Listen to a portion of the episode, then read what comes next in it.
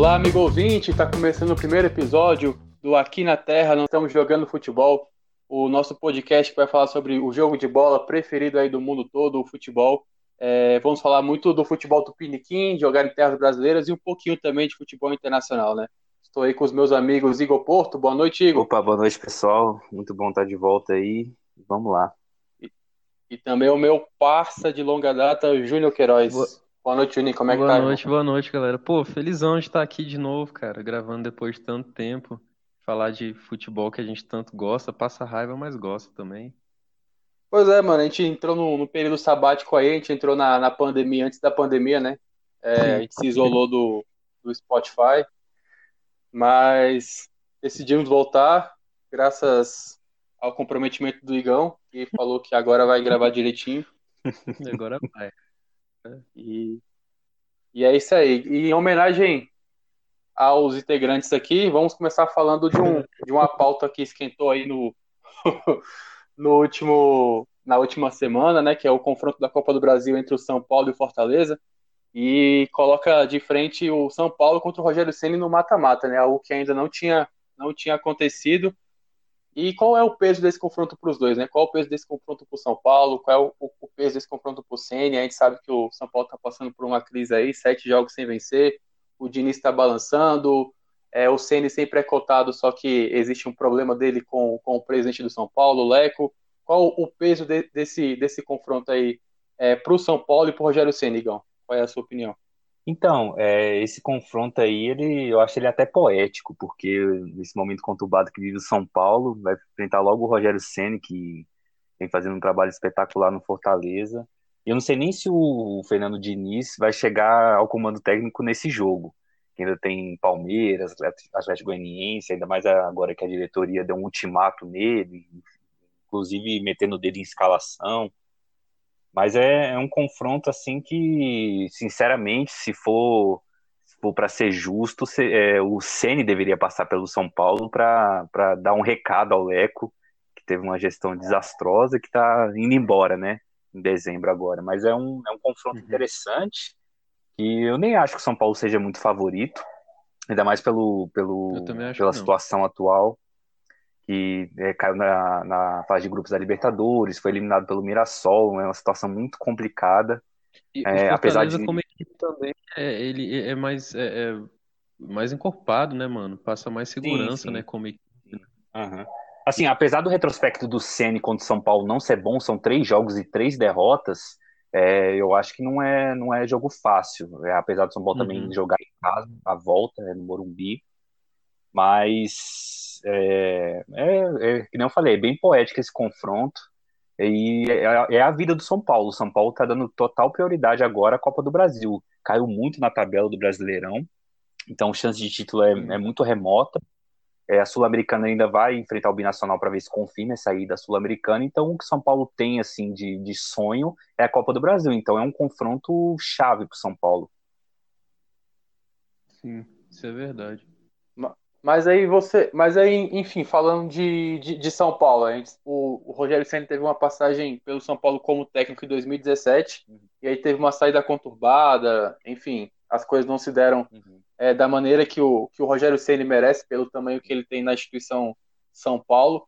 É, você acha que o, o Ceni, nesse momento da carreira, com um trabalho consolidado no, no Fortaleza, ele enfrentando o São Paulo, que está passando por, por por essa turbulência, que está passando por uma, uma, uma, crise aí dentro do futebol, você acha que ele vencendo no São Paulo, ele decreta é, assim, tá vendo? O Leco tá errado, eu que eu, eu, eu fiz certo em sair, esse é o meu trabalho e eu sou realmente o principal postulante aí ao técnico do São Paulo pro ano que vem? Então, é, eu acho que assim, o Ceni com esse trabalho no Fortaleza, ele, ele consolidou que ele realmente é um técnico muito bom. Claro, ainda faltam Sim. Ainda falta ele treinar um clube grande. Mas eu acho que, tipo assim, ele já, já é credenciado para pelo menos é, ter essa aposta, vamos dizer assim. Ele passou pelo mas Cruzeiro, vale... mas era um, era um momento muito complicado no Cruzeiro, então eu acho que ainda nem conta, com um mês só. Acho que vale lembrar também que, assim, é passar por um clube grande também bem estruturado, né, cara? E o Fortaleza Sim. é um clube grande bem estruturado. Assim, não, não é um clube grande do eixo Rio-São Paulo. Mas é um clube que tem estrutura, pô. A instituição é, ela é sinergia o tempo todo. Então, desde o do faxineiro até o mais importante jogador, até o Ceni, todo mundo sabe para onde tem que ir, né? E tem essa, essa diferença. Se você pegar os principais clubes do Brasil hoje, os grandes, Flamengo, Corinthians, é, isso para citar os clubes de maiores torcidas, né? É, desses dois, um tá com um técnico estrangeiro que, a meu ver, vai ter que morrer abraçado, porque, enfim, mesmo que os, os resultados não venham. E o outro é basicamente terra de ninguém, né? Por isso que teve aquela sondagem lá naquela época do, do, do Andrés falar que seria uma boa, o Rogério Senna treinar o Corinthians, etc e tal, mas, cara, é, ele saiu do Fortaleza para ir para o Corinthians, ou para ir para um Cruzeiro, ou enfim, para trocar esse ambiente que ele tem de segurança. O, um ambiente não tão conturbado quanto foi o Cruzeiro, mas é, que não passe essa mesma, essa mesma sensação de segurança, que não tem essa, essa estrutura de futebol, é, vai ser um passo para trás. Porque a gente sabe como é que pois é. funciona é. o futebol brasileiro, principalmente para clube grande. Se o resultado não vem, bicho, não adianta. Você, você vai voar. Isso é uma certeza. Então, é, clubes assim. Eu, eu não gosto de dizer que o Fortaleza é clube pequeno, mas assim, de menor expressão, não é a mesma coisa, pelo menos na minha concepção. É mais fácil você desenvolver teu trabalho. Você pega o início do trabalho do, do Roger no, no, no Bahia, que a gente até falou sobre isso em outro podcast. É, naquela época, eu lembro que eu falei que o trabalho dele era tão bom que se ele fosse um treinador de, de um clube de maior expressão, estava sendo cotado para a seleção. É claro que o tempo passa, né? E não tinha como adivinhar que ia virar essa nhaca que foi. Mas é. É, é. quando um, um, treinador assim que consegue pensar futebol de uma maneira diferente, pega um clube minimamente organizado, é de lei, ele consegue exercer um bom trabalho. Agora, se ele vai para um clube grande e aí não tem essa estrutura, cara, ele tá fadado ao fracasso, porque ainda não tem casca. Você vê o Vanderlei, ele tá aí até hoje no, no Palmeiras, mas é um chove não molha, não exerce um bom futebol, mas também não perde, é isso que segura ele, porque tem um 0 a 0 tem um 1 a 1 tem um 2 a 1 tem um 3 a 1 uma goleada assim do nada, que ninguém esperava. Enfim, eu acho que a saída dele pro, pro São Paulo, se acontecer, e ele ah. mesmo falou que, que, que nunca não, não, não, deixaria de treinar o São Paulo, né? Que, que um dia com certeza ele ia voltar para o Morumbi, enfim. Que se ele fizer isso, ele tem a ciência de que as coisas por lá podem não ter mudado tanto. Eu não acredito que, assim, por mais que o Leco saia e aí assuma oposição, entre aspas, nessa presidência de São Paulo, ainda não vejo o clube preparado para receber o Ceni como treinador, porque o São Paulo passa por uma crise de identidade muito grande. E aí eu não sei se é o Ceni que vai conseguir recuperar isso, entende? Porque tem os cartolas, tem um diálogo com a torcida, tem as contratações, tem jogadores chaves e por aí vai. Pois é, eu acho que esse confronto, ele e, tipo assim, ele pode dizer muita coisa. Se o, se o Senna eliminar o São Paulo, seria assim, uma, uma, uma coisa que, que ficaria marcada. Mas eu acho assim que se o, se o Senna for para São Paulo, isso é coisa que, para mim, a próxima gestão que deveria pensar, planejar, teria que fazer um, um time é,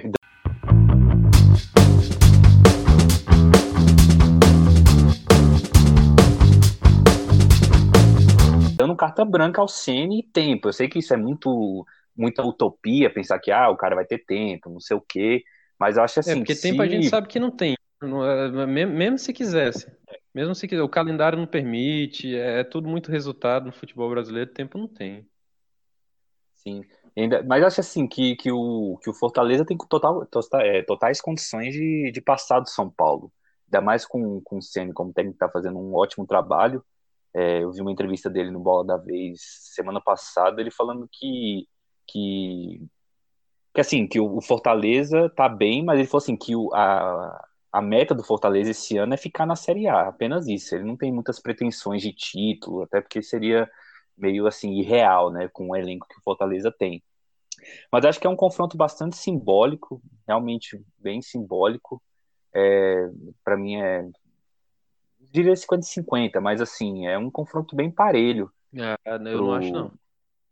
Eu não acho não. Eu, eu acho parelho eu acho, porque eu acho o Fortaleza acho São Paulo Pode falar. Não, então, eu, eu, assim, porque o elenco do São Paulo é um pouco mais encorpado e também a gente tem que ver como é, assim, o São Paulo está em crise agora, mas ainda tem, tem mais dois jogos para chegar nessa, nessas oitavas de final, que é o Palmeiras e o Atlético Goianiense. Uhum. Assim, eu, não coloco o Fortaleza como favorita ainda, porque, assim, os, os últimos confrontos não foram tão bons para eles, mesmo o São Paulo conturbado. Então, e ainda por cima decidindo em casa, mas assim, é um confronto muito perigoso. Se o Fortaleza passasse, não seria nenhuma surpresa, assim, eu uhum. acho. É, é assim, e, e para mim, não sei para vocês, mas é, para mim o Fortaleza tem uma ligeira vantagem, assim, uma coisa de 60 a 40 mesmo. Porque, beleza, se você olhar no papel, o elenco de São Paulo é melhor. Talvez até não, vai. Mas vamos, vamos supor que no papel, jogador por jogador, o São Paulo ganhe. Ah, não é, é ganha. É, é mas, mas, acho, que, nem, acho, que, acho que ninguém do Fortaleza seria titular no São Paulo. Sim, hoje. mas aí que tá. Mas o, aquilo que eu falei mais cedo, o, o, o time, a forma de se jogar futebol, ah, não, confio mais no Fortaleza do que no São Paulo. Sim, sim. Entende? Ah, mas aí tem um retrospecto porque contra o, o, o São Paulo é, são três derrotas do Ceni, igual você comentou. Mas aí tem todos os agravantes, os ingredientes que também é, é, constam na pandemia, né, cara? Que é a ausência de torcida, etc e tal, empurrando o time.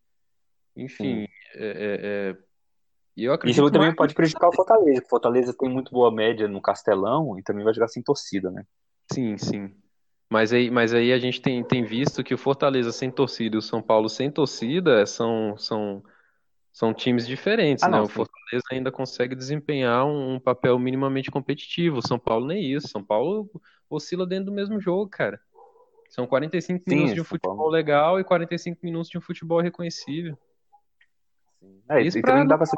Eu acho que passa muito, eu acho que passa muito também pela, pela essa sequência, entendeu? Uhum. Se o São Paulo consegue um, um resultado positivo contra o Atlético Goianiense é, na quarta-feira, e ele não, não perde para o Palmeiras no Allianz, o, o, o fôlego, o ar e no Morumbi já, já muda um pouco. O, o time já vai um pouco mais confiante para o confronto contra o Fortaleza, entendeu? Uhum.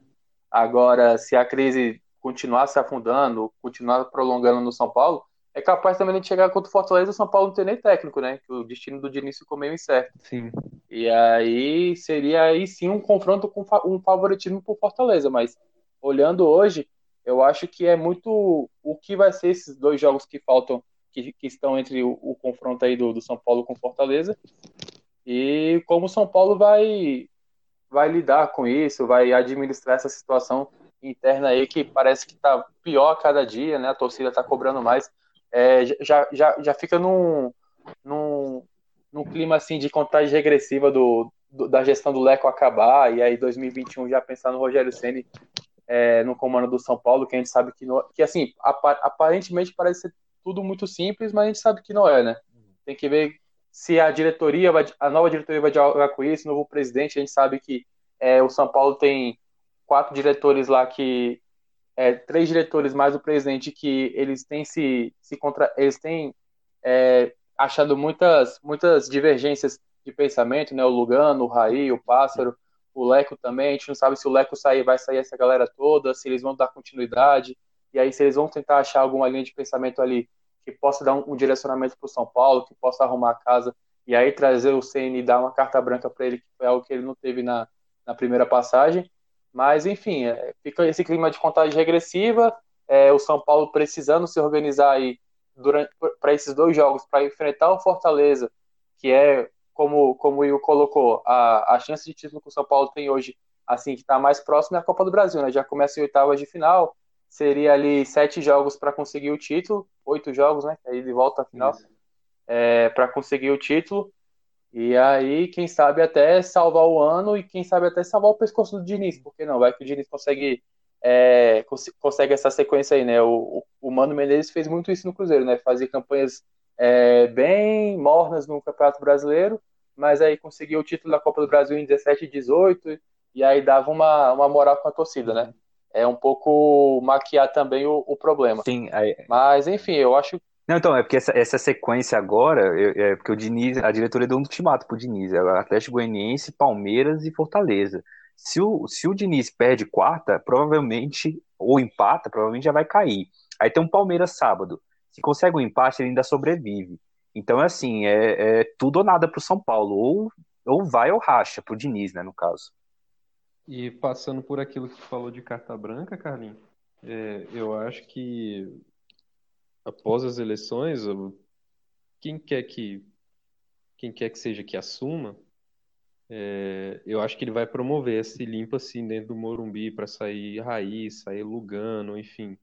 É, porque, cara, é, é aquilo que a gente já discutiu outras vezes. O, qual que é o problema principal? Isso a gente já conseguiu identificar, é crise de identidade.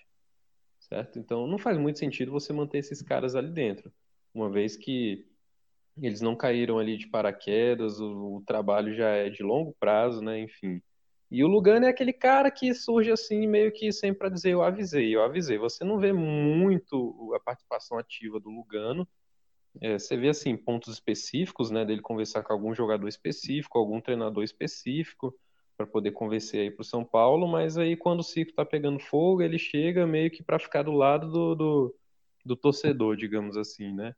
Então, eu acho que o São Paulo ele precisa contar é com, com além de pessoas para resgatarem essa identidade, com profissionais competentes, principalmente nessas áreas, principalmente os homens de frente do futebol. Num, num esporte que hoje em dia é tão importante esse, esse homem do futebol, essa, essa figura é, que dialoga com os jogadores, né? Para que não seja um contato direto com o presidente, que muitas das vezes entende muito pouco de futebol. Enfim, eu acho que quando chegar a época de eleição, o limpa vai ser profundo. E o Lugano tá na bronca também no São Paulo desde a demissão do Aguirre, né? Sim. A gente não sabe se ele ficou chateado porque o nome do cara é Diego também. Aí, pô, meu xará, tô mandando então, embora. O, o Lugano, ou, ele queria sair Ou porque o cara é uruguaio. É.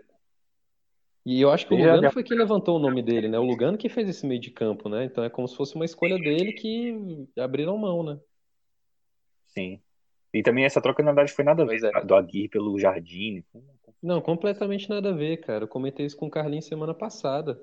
Faz uma semana hoje, se eu não me engano. Por que que fizeram essa troca na época? Por que que trocaram a Aguirre por Jardim? Por que que não deram continuidade? Acreditaram que ah, realmente... que Eu não sei se... É, como é que é o nome daquele, daquele setor específico do, do clube, que é, é o centro de inteligência que, que chamam? Acho que é isso. É, eu não sei se isso não passou pelo Centro de Inteligência de São Paulo, cara, de, de fazer. É, tudo que a gente faz na vida, a gente tem que pensar a longo prazo. Querendo ou não, tem que se pensar a longo prazo. Então, como que eles conseguiram bater o martelo pensando a longo prazo de que o Jardine seria um nome melhor que o Aguirre? Para um clube que até dias atrás tinha jornalista barra torcedor pedindo pelo Mano Menezes para copar pelo menos um Paulistinha. Pois é, foi totalmente. Bola fora da diretoria, mais pois é. de várias.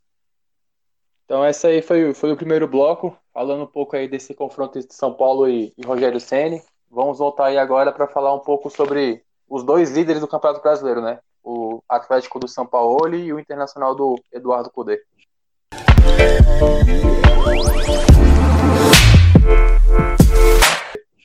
Voltamos com a segunda parte do Aqui na Terra estão jogando futebol. Agora eu falei certo.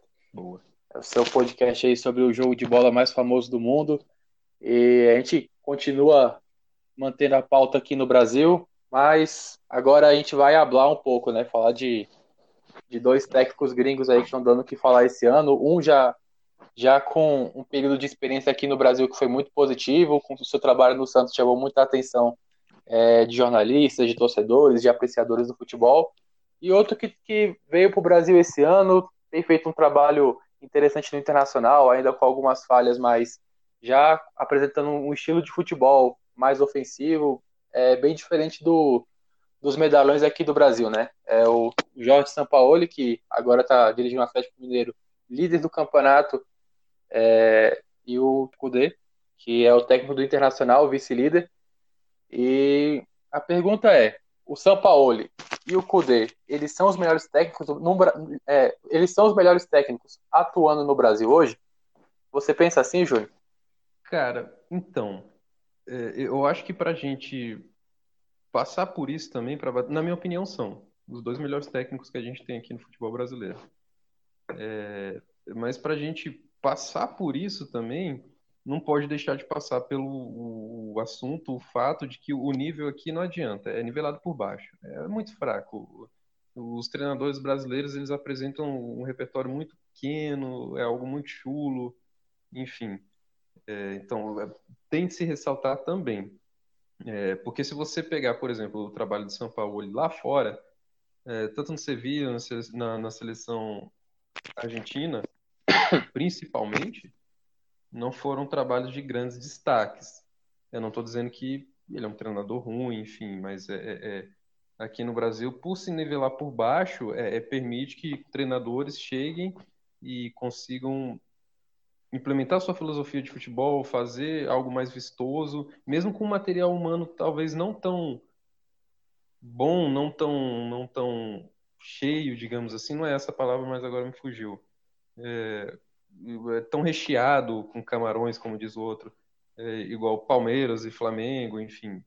E o, o, elenco do Atlético também é um bom elenco, mas, é, independente disso, né, é, realmente é um trabalho que vale a pena assim, se olhar com mais carinho, principalmente é, o trabalho do Cudê.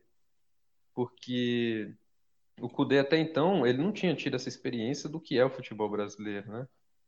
É, o São Paulo também não, no primeiro momento, é lógico, mas é, o Cudê ele se encaixou muito bem, tanto no, no futebol brasileiro quanto na instituição internacional, né?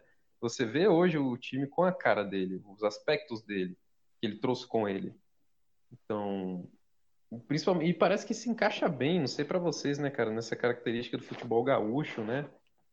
É, pelo menos para mim, é, é, pareceu que, que ele conseguiu se, se encaixar muito bem. É, e assim, por mais que a gente tente fazer o exercício de lembrar do JJ, né? De falar, ah, não, mas o Jorge Jesus, ele... cara, não adianta. O que foi alcançado pelo Jorge Jesus, dificilmente algum outro técnico, seja brasileiro, argentino, uruguaio, chileno, boliviano, enfim.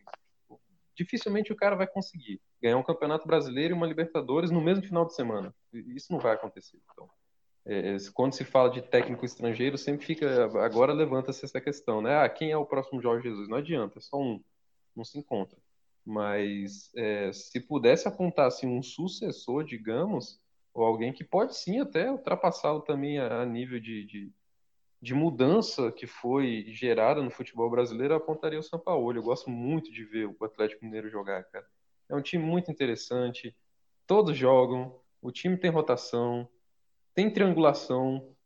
É, é, dificilmente você vê o, o time se perdendo durante um contra-ataque, tem toque de bola o time consegue recompor bem, tem um bom goleiro, tem noção tática, então é um time completo. É um time... Hoje, quando a gente fala de time, olha muito para esse lance de ah, material humano, vamos olhar material humano, material humano, mas a parte tática, cara, ela tá imperando há muito tempo e agora mais do que nunca. Por isso que a gente vê nomes de treinadores aí sendo exaltados, principalmente na Europa, que é o caso do Klopp, do, do, do, do Guardiola, etc. Então a parte tática é mais importante do que nunca e isso o São Paulo ele consegue fazer com maestria. São dois times para a gente ficar de olho porque eu acho que eles vão desbancar o eixo Rio São Paulo, cara. Eu acho que eles vão sair dessa fila, vão, vão parar de passar fome, um dos dois. Mas vamos ver o que, que acontece. Pois é, eu falando de, de Cudê e São Paulo, eu acredito que hoje eles têm. Eu não vou dizer que eles são os melhores, né? Eu, eu, eu até consigo colocar o São Paulo hoje como o melhor técnico, técnico atuando no Brasil. Mas o Cudê eu ainda tenho algumas ressalvas no trabalho dele. Eu acho que tem muito jogo assim que o Internacional tem a posse de bola, mas não consegue definir bem. Tem alguns jogos também que o Internacional não consegue manter o mesmo ímpeto o jogo todo e aí perde alguns pontos bestas, né, alguns empates dentro de casa que, que fazem a diferença no campeonato. Mas assim, são ressalvas que, que podem ser trabalhadas ainda, que Sim. podem melhorar. Acho que a, a, a manutenção do trabalho dele é muito importante para o Internacional, aí, apesar de a questão do material humano, entendeu? Eu acho que é aí que entra, assim, quando Sim. você vê que falta um pouco mais de categoria para guardar uma bola, é um passe ali de, de meio metro, tem nego errando. Eu acho que é aí que entra essa questão do material humano, porque, por exemplo, é, o Sampaoli, ele teve uma época que ele pediu um jogador por semana. Claro, a gente está exagerando, mas sempre pedindo jogador.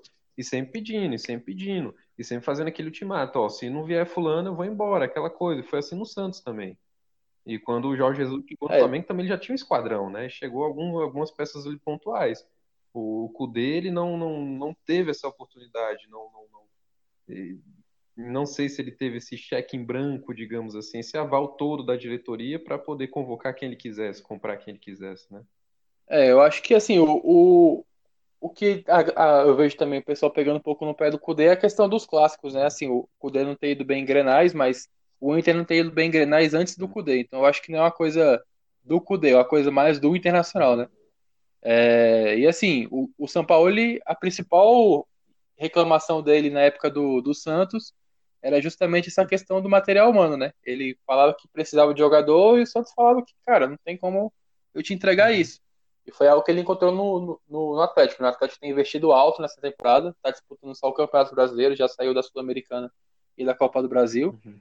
O que facilita também um pouco o trabalho do São Paulo, porque ele disputa só uma frente, já o Cudê tem que dividir as atenções com o Inter entrando na Copa do Brasil agora, o Inter vai estar tá disputando a Libertadores, o Inter também está disputando o Brasileiro. Então, assim, Atualmente o Inter tem três campeonatos em que ele tem chances reais de título. Os jogadores que ele precisava e assim, tem entregado. É, a gente sabe que o, tra o, trabalho do São Paulo é um pouco mais facilitado que o do Cudê, porque o São Paulo só trabalha com o Campeonato Brasileiro, o Atlético já saiu da Libertadores, ou desculpa, já saiu da Sul-Americana e da Copa do Brasil, enquanto o, o Internacional ele, ele, disputa três frentes, né? Tem três chances de título ainda. Ele entra agora nas oitavas da Copa do Brasil, ele ainda está vivo na Libertadores e está em segundo, então está disputando o título brasileiro. Então, assim, já é uma manutenção de elenco maior que o Kudê precisa fazer. É, e tem feito até um trabalho, um trabalho muito bom, é, apesar do Inter estar tá, tá disputando esse tanto de campeonato, teve a pausa também aí por conta da, da pandemia do coronavírus que todos os, os, os times sofreram, e o Internacional conseguiu voltar da pandemia um pouco melhor, tem oscilado, que eu acho natural, por um, por um início de trabalho, uhum. é, recuperou o futebol de, de, jogadores como o do Thiago Galhardo, assim, que foi um cara que veio do Ceará já com um status legal e, e chegou no Internacional e foi potencializado pelo Cudê. O Murcio também foi uma contratação do Inter que é muito interessante, apesar de ter feito um jogo muito ruim é, contra o Atlético Goianiense no sábado. Mas, enfim, o, o, o Tchatcho ter feito um trabalho muito legal. Acho que assim, ele tem uma carreira mais vitoriosa que a do São Paulo, né? O São Paulo, apesar do, do, da passagem pelo Chile da, do Sevilha, o, o Tchatcho tem o título argentino com o Racing, né? Que foi recente, acho que foi há dois anos atrás. E, enfim, é, são dois técnicos aí que apresentam um trabalho muito melhor do que a gente vê, por exemplo, o Luxemburgo no Palmeiras, que tem mais disposição de elenco, mas é um futebol paupérrimo, assim. Ver o, o Palmeiras jogando me dá ânsia de vômito, é horrível. É, e o, já o Inter e o, e o Galo, eles fazem. Já o, o Tchatcho no Inter e o São Paulo no, no, no, Galo fazem um trabalho muito mais interessante. Eu acredito que o São uhum. Paulo tem largado na frente por a gente também já ter visto o trabalho dele no, no Santos e saber que ele tem realmente potencial. E o Kudê tem procurado cada vez mais que o Inter adquira ali a sua cara, o seu jeito de jogar futebol, o que é muito legal também. E acredito que o Inter, fazendo a manutenção desse trabalho, tem tudo para crescer aí. Talvez não conquiste nenhum título esse ano, pode ser que conquiste dois, três, mas eu acredito que a manutenção do Kudê hoje ela precisa, ela precisa acontecer, entendeu? Por mais que o Inter tenha sofrido também em Grenais, mas isso é uma questão, assim, que, que não é do Internacional, do, do Cudê, né? O Inter ter sofrido engrenais antes do Cudê. Então, enfim, a gente não pode colocar também o clássico como o fiel da balança, né? A gente tem que pesar outras, outras coisas, que o trabalho está sendo bem feito, isso é inquestionável. Exatamente, é um treinador novo, né, cara? Assim, é, isso. 46 anos, é, é novo ainda, né? E já com com uma marca própria, né? Já, já tem esse estilo dele que ele trouxe da época de jogador. Aí depois, como treinador do Racing, se não me engano, ele foi campeão. Vocês me corrigem depois, mas acho que foi dois, 2018, 2019. Foi algo assim, é isso, é do... se eu não me engano. E então, evidentemente, mais novo do que é hoje, né? Claro, aí dois, dois anos, um ano e meio mais novo. Então, já tinha essa marca, né? já, já era um treinador que já tinha essa característica desse futebol que é apresentado no Internacional hoje.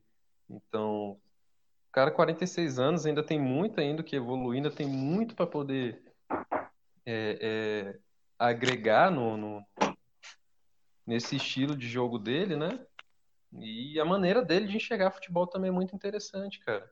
A gente fala tanto, né, desse, desses treinadores que enxergam futebol de, de, de uma maneira coletiva, de uma maneira também diferente, não pragmática, dá essa, essa ênfase ao espetáculo, né? Igual o, os caras que a gente cita, Guardiola, Klopp, Bielsa, o próprio São Paulo, Jorge Jesus, enfim, né, guardadas as devidas proporções, evidentemente, mas são pessoas que pensam o futebol de uma maneira mais vistosa, né?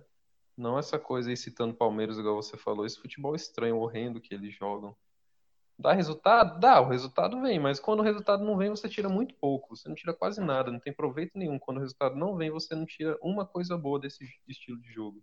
Não sobra nada. Não, e, é, e aquele futebol, assim, que você vê que quando consegue a vitória é mais, assim, pelo talento individual, individual pela coisa exatamente. que o jogador já tem, do que pela a questão tática, a questão do trabalho em grupo, o dedo do treinador, você não vê isso no, no, Palmeiras. É por isso que a gente vê tanto placar magro, a gente vê 1x0, 2x1, 0x0, porque às vezes a, a defesa fechou tudo, o goleiro pegou tudo, até pensamento, então a gente vê esses resultados, eles são exemplos claros da limitação do jogador, seja uma limitação assim, onde ele joga muito bem, ou uma limitação que permite que ele jogue mal, enfim. A limitação ela tem essas duas vias. Então, é, essas características individuais também implicam nesse, nesse placar magro que a gente vê nos jogos do Palmeiras. É, verdade. Egão, quer colocar alguma coisa aí ou você tá, tá de boa aí do assunto? Não, então, eu, eu concordo que, que os dois são os melhores hoje. É, tem o Domi aí, mas o Domi ainda não tem um trabalho consolidado. Ele apenas treinou o New York City, né, como treinador principal. O, o Domi, para mim, ele não entra nem no top 5 dos treinadores brasileiros. Ah, não, sim. É porque é mais uma esperança que, pelo nosso cenário de técnicos horríveis brasileiros do que uma realidade. Mas, enfim, uhum. para mim, o Sampaoli é o melhor técnico do Brasil hoje, disparado, muito acima, muito acima ainda mais pelo que ele faz com elencos que não são tão tops assim como o Santos. E o, o Galo, se eu não me engano, é o sétimo é, time mais caro do Brasil só, e está aí liderando com cinco pontos de vantagem. O Kudê, ele é muito bom técnico, só que eu acho que eu, eu ainda não consegui me encantar com esse Inter. É, é um Inter que fez sua parte, está fazendo sua parte na Libertadores, está muito próximo de, de passar para as oitavas, num grupo que tem um próprio Grêmio. Só que, assim, no Gaúcho não, não foi tão bem, no Brasileiro estava bem, agora deu uma caída, apesar de estar em segundo, o futebol está meio esquisito, empatou com o próprio São Paulo, que está em crise, em casa. E, e tem essa. É porque no Rio Grande do Sul essa coisa do Grenal é muito forte, né? Ah, não ganha Grenal, derruba treinador. Então uhum. eu vi muitos rumores de que se o Cudê perdesse para o Grêmio no final de semana agora, ele poderia cair.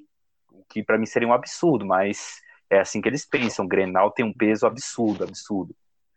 Mas eu acho assim que o, que o Inter é, caiu muito de produção. É, tudo bem, o elenco não é um dos melhores, mas eu acho que está devendo mais. Mas eu também acho que, que com o tempo o Kudê vai, vai, vai conseguir arrumar melhor. O Inter vai, ser, vai brigar bastante. Agora o Galo é impressionante. Aquele time intenso que faz o primeiro gol, que é o segundo, faz o segundo, que é o terceiro, fez o terceiro, que é o quarto. É tipo uma coisa maluca, assim. Uhum. O, o, jogo contra o Vasco foi, foi absurdo. Tomou um gol e já foi para cima e já, já quis matar. Então eu acho que realmente que o São Paulo é muito acima. É, a gente fala de Jorge Jesus, o Juninho acho que vai me xingar, mas assim, o Jorge Jesus tinha um elenco absurdo, absurdo, absurdo.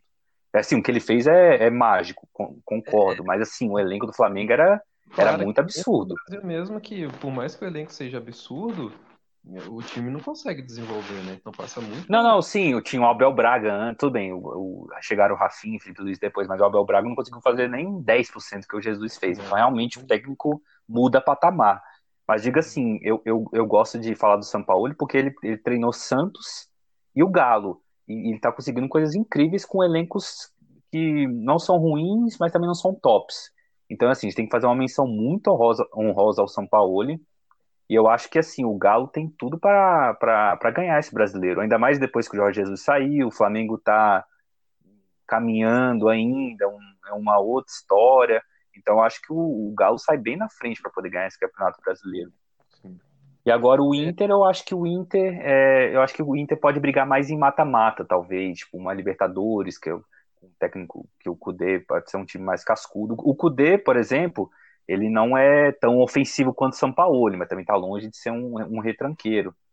Então eu acho que realmente os dois hoje estão sobrando no Brasil.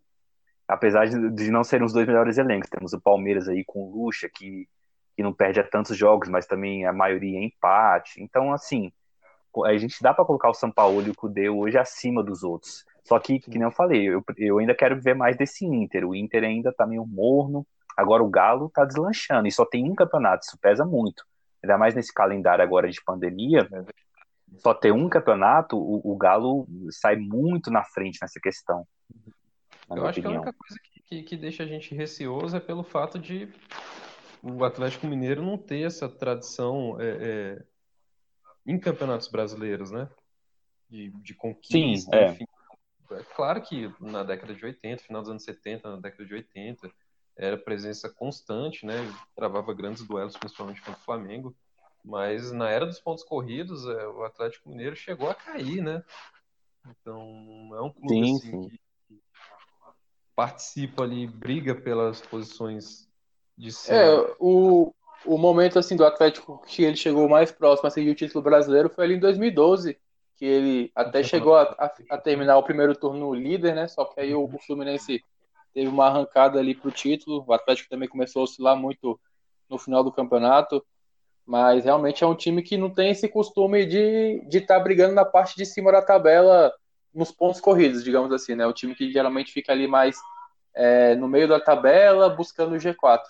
Também teve é, a, mas, contra o Corinthians do Tite também, que estavam brigando, que é do, do inesquecível Levir Coupe, aquele time do Galo que também estava mais é, ou menos brigando pra, pelo título em 2015, se eu não me engano. O Corinthians foi campeão com o Tite. Sim, sim, sim, também. É, o Lever Coupe é um Mas... bom. Cara, não sei se ele se aposentou, deve estar tá doido uma hora dessa. Falando, sei lá. Ah, o Levi, Levi tem que colocar a camisa de força naquele é, cara. É, o Levi Coupe ele anda dando umas entrevistas meio esquisitas. É, tá ele tá. Tá gagá, né? Infelizmente.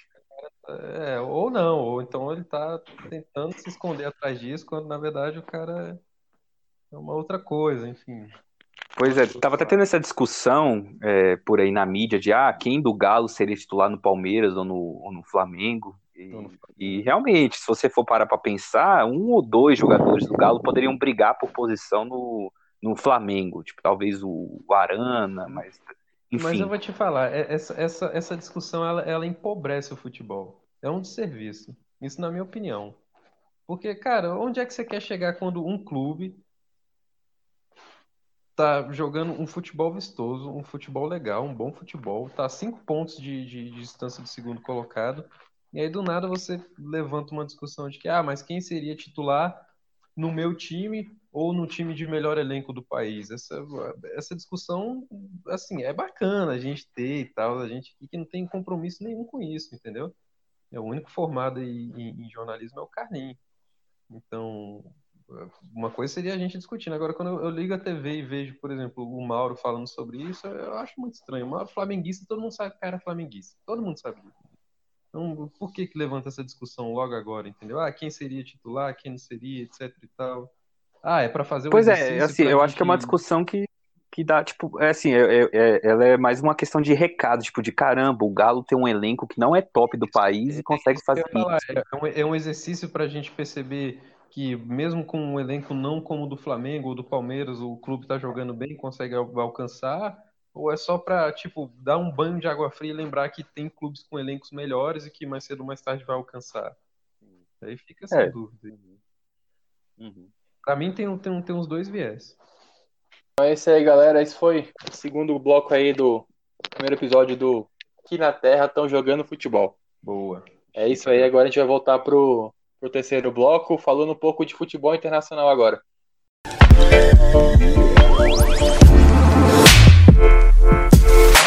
Voltamos então com Aqui na Terra estão jogando futebol, o podcast que está falando sobre jogo de bola. A gente vai agora transitar um pouco, pegar a redondinha e levar para a Europa, para a gente falar um pouco sobre aquela discussão que gosta de inflamar o, o analista tuiteiro, que gosta de inflamar o, a nova geração do futebol aí, que é muito que, que causa muita muita discussão aí nos no, no nas mesas de, de, debate do Twitter, né? É, o esporte interativo adora também falar disso aí, gosta de colocar essa pimentinha.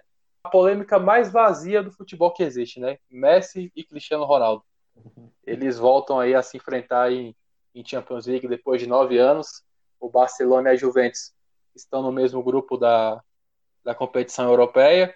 E assim, a última vez que eles se enfrentaram foi no contexto totalmente diferente, né? Foi em 2011 ali, semifinal de Champions League, o, o Real Madrid do José Mourinho contra o, o Barcelona do Guardiola.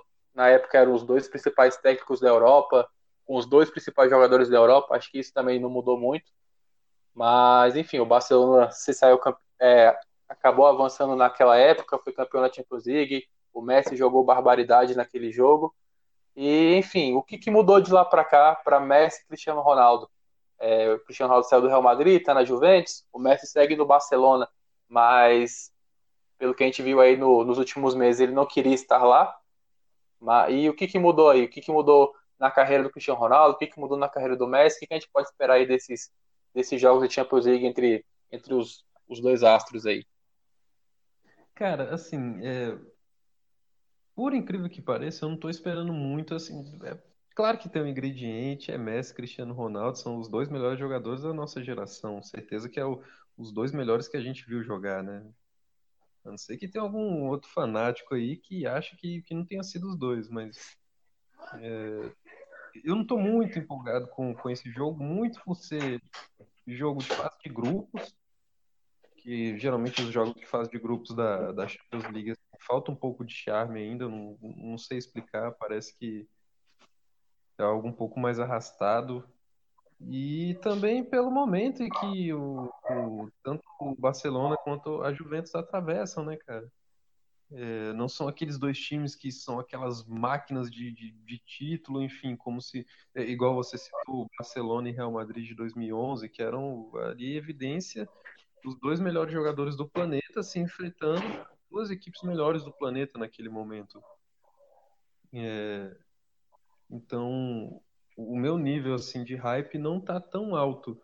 É claro que eu vou parar para assistir porque pô, Messi Cristiano Ronaldo enfrentando, né, nove anos aí sem a gente ver esse embate. E sobre o que mudou, eu acho que o principal, a mudança principal, por mais incrível que pareça, na minha concepção, foi pro Messi. Porque o Cristiano Ronaldo, a gente sempre soube que ele tinha essa, essa, essa gana, né, cara? Sempre querer mais. E a cada temporada que se passava no Real Madrid, sempre levantava aquele questionamento: será que ele fica? Será que ele sai? Quem será que vem para poder compor o elenco? Enfim, senão ele vai embora. E essas discussões com relação ao Messi se intensificaram num passado mais recente, né? Então, você vê dele não se apresentar. Então, o cara realmente ia sair. Então, eu acho que é a principal mudança. Ele viu os companheiros que em outrora serviam ele e compunham aquele elenco espetacular que era o time do Barcelona, com Busquets, com Xavi, com Iniesta, enfim, vendo esses caras é, é, outros saindo, se aposentando, já o Busquets é, é, envelhecido, né, no largo osso, e aí acaba prejudicando a instituição é, troca de treinadores, troca de farpas, problemas com a diretoria, problemas com jogadores que em outrora foram, foram a referência do, do time, como o Eric Abidal. Então, eu acho que o principal. E assim, ia ser um rompimento muito melancólico, né, cara? Então a gente tá falando do Messi. Quando foi que a gente imaginou que o Messi ia, ia participar dessa novela, né? Esse embrólio de sai ou não sai da maneira que foi. Então, eu acho que para mim mudou muito mais o ambiente para o Messi do que para o Cristiano Ronaldo, porque o Cristiano Ronaldo é isso. Se ele tiver num clube e ele não se sente à vontade, cara, ele não tem problema nenhum de, de, de forçar a, a saída dele e jogar em algum outro clube tão grande quanto. É, até porque o Cristiano Ronaldo também, quando ele, ele saiu do, do Real Madrid, também foi uma desavença ali que ele teve com o Florentino Pérez, só que aí, diferente do Messi, o Florentino Pérez cumpriu a palavra dele, né? Falou, não, no final do ano você tá à disposição aí para procurar outro clube, e aí achou a Juventus, a Juventus topou pagar a multa rescisória do, do, do Cristiano Ronaldo, e aí ele foi jogar em Turim.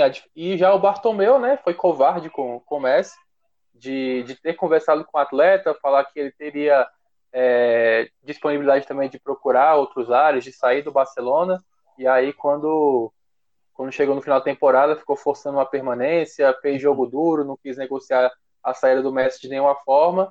E aí o Messi, por, por não querer colocar o clube que o formou é, em ação judicial, tentar resolver essa questão da justiça, preferiu ficar. e aí tem é, tentado ali ser um, uma oposição, se manifestado contra a diretoria de outras é. formas, né? Foi, Cara, bem evidente que... ali na, na saída do Soares. Eu acho que o problema do Messi Sim. foi amar demais. E o amor dele pelo Barcelona fez ele engolir muita coisa assim da, da diretoria que, que é difícil. Por isso sim, que eu acho que é assim, é. o Messi vem de anos simbólicos é, comparado ao Cristiano Ronaldo. Esse é o problema. Muito pelo Barcelona também. Eu acho que é, essa melancolia do Messi dos últimos anos tem muito peso dessa diretoria do Barcelona. Isso que é um, é um agravante, assim. É, a forma como o Bartomeu também, o Carlinhos estava falando, né? a forma como ele lidou com tudo isso, cara. É claro que um presidente do Barcelona não quer ser o responsável pelo, pela saída do Messi. O presidente não quer atrair isso para si, mas a maneira como ele lidou, cara, ele, ele tinha a faca e o queijo na mão para lidar da maneira mais mais como é que eu posso mais amável possível entre aspas. Porque se o cara quer sair e ele já conversou com você, já está tudo acertado, então vamos tornar o ambiente melhor possível para que ele possa sair pela porta da frente. Mas não, há necessidade de todo jogador que em algum momento ocupou o status de ídolo no, no, no Barcelona nessa gestão do Bartomeu, sair pela porta dos fundos, cara, sair escorraçado, a maneira como o Soares saiu é impressionante. E assim, quem vê pensa que ah, caiu aqui na Terra hoje, acordou do coma, tá vendo o Soares saindo e fala, não, esse aqui é um cara que já rendeu o que podia render e agora ele tá indo para um clube para ele se aposentar. E é longe disso. Passa muito longe disso. A maneira como o Soares saiu e assim o que ele pode render ainda é, são coisas inexplicáveis. Como que o Bartomeu, como que o Barcelona conseguiu agir de maneira tão tão, assim, tão despreocupada, tanto faz como tanto fez.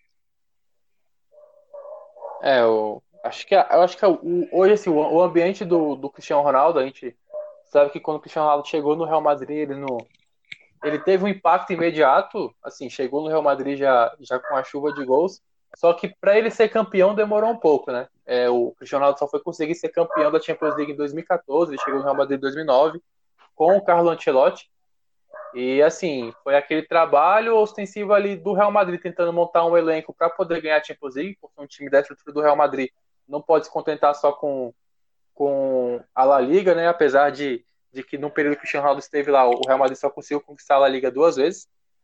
E, e o objetivo do Real Madrid, da, da grandeza, né? A gente tá falando do maior clube do mundo, é, é a Champions League, entendeu? E, e o, o Cristiano Ronaldo demorou um pouco para atingir esse status, mas também, logo após isso, ele foi campeão com, em 2014 com o Ancelotti.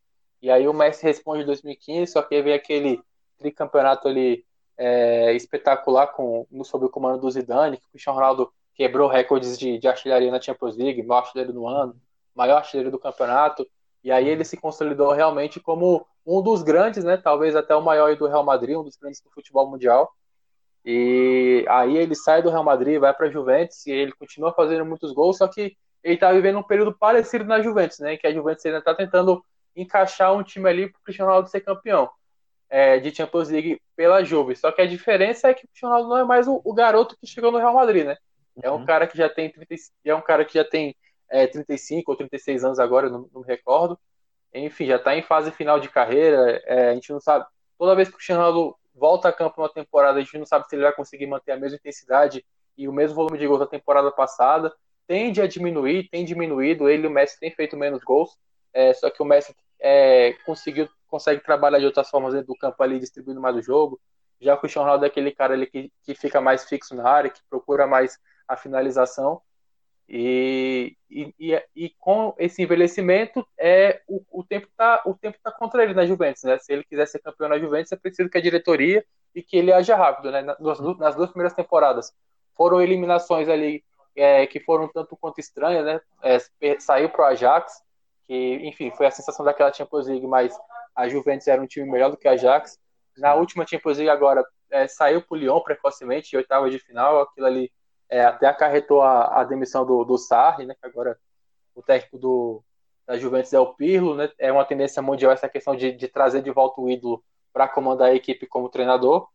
E, enfim, já o Messi é uma situação totalmente conturbada, né? Foram várias e várias eliminações vexatórias do Barcelona, o que acabou minando a permanência dele também pela questão da diretoria não ter um trabalho, não ter um, um planejamento, só contratar, fazer contratações milionárias e, os, e o jogador machuca, não tem um planejamento, o jogador não rende como esperado. E, enfim, agora o Barcelona está aí sob o comando do Coma. É, tem, começou bem até a La Liga, né? O Messi tem jogado bem, tem sido um, um pouco mais coadjuvante, né? O Ansu Fati tem, tem, tem assumido o protagonismo, acho que é até uma passada de bastão aí no Barcelona. E, enfim, pode chegar no final da temporada, o contrato dele com o Barcelona acaba e pode ser que ele defina seu rumo para longe da Catalunha, mas também pode ser que ele decida ficar, já que o, o Bartomeu está sofrendo muita, muita, muita pressão para sair e também o mandato dele está tá no final, né? Essa, essa temporada aí é a última do Bartomeu à frente do Barcelona. Pois é, e a Juventus esse ano também não é tão favorita assim, acabou de demitir o Sarri, né? Veio agora o Pirlo para treinar o clube. É, teve um início promissor na, na, na Série A na, da, da, Itália, depois tem um empate com a Roma, então a gente ainda tem que ver um, uma nova Juventus, né? Com o Pirlo, com o Morata, que chegou agora de novo, retornando à Juventus. Então eu acho que assim, é um confronto que ainda vai começar morno, é apenas é, o jogo da segunda rodada, né? Que é o que começa, que é o confronto Barcelona e Juventus, que é na casa da Juventus. Então eu acho que assim vai ser morno esse confronto. Tem assim, tem o histórico do Cristiano Ronaldo com o Messi, mas eu acho que, para ser sincero, essa realmente é a atração do jogo. Porque são dois clubes que, que, que acabaram de trocar de treinador, não são tão. Assim, claro, tem, tem um peso da camisa, sempre são, serão falados, mas não são os grandes favoritos. Tem o Bayern ainda e tudo mais. Então, acho que assim, o grande, a, a, grande coisa do confronto é realmente a disputa entre Messi e Cristiano Ronaldo. O Barcelona vive um, um momento conturbado, tem um Koeman aí para começou. É, esse final de semana aí teve um jogo duríssimo contra o Sevilha, foi um jogo bem, bem difícil. O Griezmann não tem jogado muito bem. É, tem agora o, o Ansu Fati que, tá, que tá, começou muito bem no Barcelona. É, o Fati ele, ele tomou a posição, né? Eu não vejo mais ele saindo. Tem, tem a questão do 9 do Barcelona, que, que não conseguiu contratar. Então, assim, é um confronto que, que vai depender, assim, bastante de Messi e Cristiano Ronaldo, para ser bem sincero. É, eu, eu não sei ainda como é que joga a Juve, assim, estabelecidamente a Juve do, do Pirlo. Ele tem uma ideia muito interessante de jogo, é uma coisa ofensiva e tudo mais. Então, eu acho que a, esse confronto fica pela história do Messi e do Cristiano Ronaldo, apesar de ainda ser uma fase de grupos. É isso. É, alguém tem mais alguma coisa aí para acrescentar? Acho Não, é, só para é dizer que para mim muda mais para o Messi do que para o Cristiano Ronaldo. A gente se estendeu na, na discussão, né? Mas para mim muda mais para o Messi. Mudou mais para o Messi. É, sim. Ah, é, com certeza. É, porque o Messi, que nem eu falei, vem é, de, de anos que... melancólicos, né? Assim, com o Barcelona, de, tomou oito do Bayern. O Cristiano Ronaldo, ele, ele foi para a Juventus, foi campeão da, da, do campeonato italiano, mas assim, para ser sincero, o campeonato italiano para a Juventus é e nada, porque sim, vem ganhando há, há, não sei quantos anos, não sei se são 10 anos, não sei se vocês sabem exatamente, mas é, é por aí. Há muito tempo a Juventus vem ganhando o campeonato italiano. Então o Cristiano Ronaldo pensa o quê? Em ganhar Champions pela Juventus. E eu não sei se está perto. Vamos ver. É o impacto, né? Assim, é claro que isso não passa só pelo Cristiano Ronaldo. Ele tem jogado, tem feito os gols dele na, na Juventus. Sim. Uhum. Mas não teve o impacto na questão da mudança do time, né? A Juventus não tem jogado mais porque o Cristiano Ronaldo tá lá. Sim. É aquele mesmo padrão. É, não, deu, não deu certo com o Alegre, o Alegre saiu. Não deu certo com o Sarri, o Sarri saiu. Quem Sim. sabe agora dá certo com o Pirlo. É, que o Sarri teve um trabalho, é, assim, apesar de ter sido campeão da, da, do italiano, não teve um trabalho muito legal na Juventus. A Juventus era um time meio, meio esquisito, então... É, ele, ele, teve muita dificuldade de implementar o estilo de jogo dele, né, cara? E, pra ser sincero, até hoje eu não entendo muito bem qual é o estilo de jogo do Sarri. É. Beleza, a primeira coisa que vem na, na cabeça são os três zagueiros, né? Mas e aí, é de posse de bola, é um time reativo, é um time que vai explorar as, as extremidades, é um time que vai preencher o meio de campo. E aí o pessoal todo teve dificuldade para entender, né? E aí é como o Carlinhos falou mais cedo, o Cristiano Ronaldo ele tá com 35 anos e já alcançou esse patamar da carreira dele, onde ele não pode mais se dar o luxo de ficar esperando o treinador é, amadurecer, enfim, para entregar o, o estilo de jogo que é conveniente para ele e etc. Exatamente. Então é isso aí, pessoal. Esse é o primeiro episódio do Aqui na Terra Estão Jogando Futebol. É, falamos um pouco aí sobre o nosso jogo de bola favorito. E agora vamos, vamos estar tá gravando aí sempre. Sempre vamos estar tá disponibilizando aí nos principais agregadores de podcast. Então, boa noite aí pro pessoal. Boa noite, Igor. Boa noite, pessoal. Valeu pela presença. Agora a gente vai com tudo aí, fazendo vários e vários podcasts para vocês. Valeu. E boa noite, Júnior. Boa noite, galera. Siga-nos nas redes sociais, deem essa moralzinha para nós, que sempre vai estar vindo muito conteúdo bom. É isso aí, pessoal. Muito obrigado, hein? Valeu.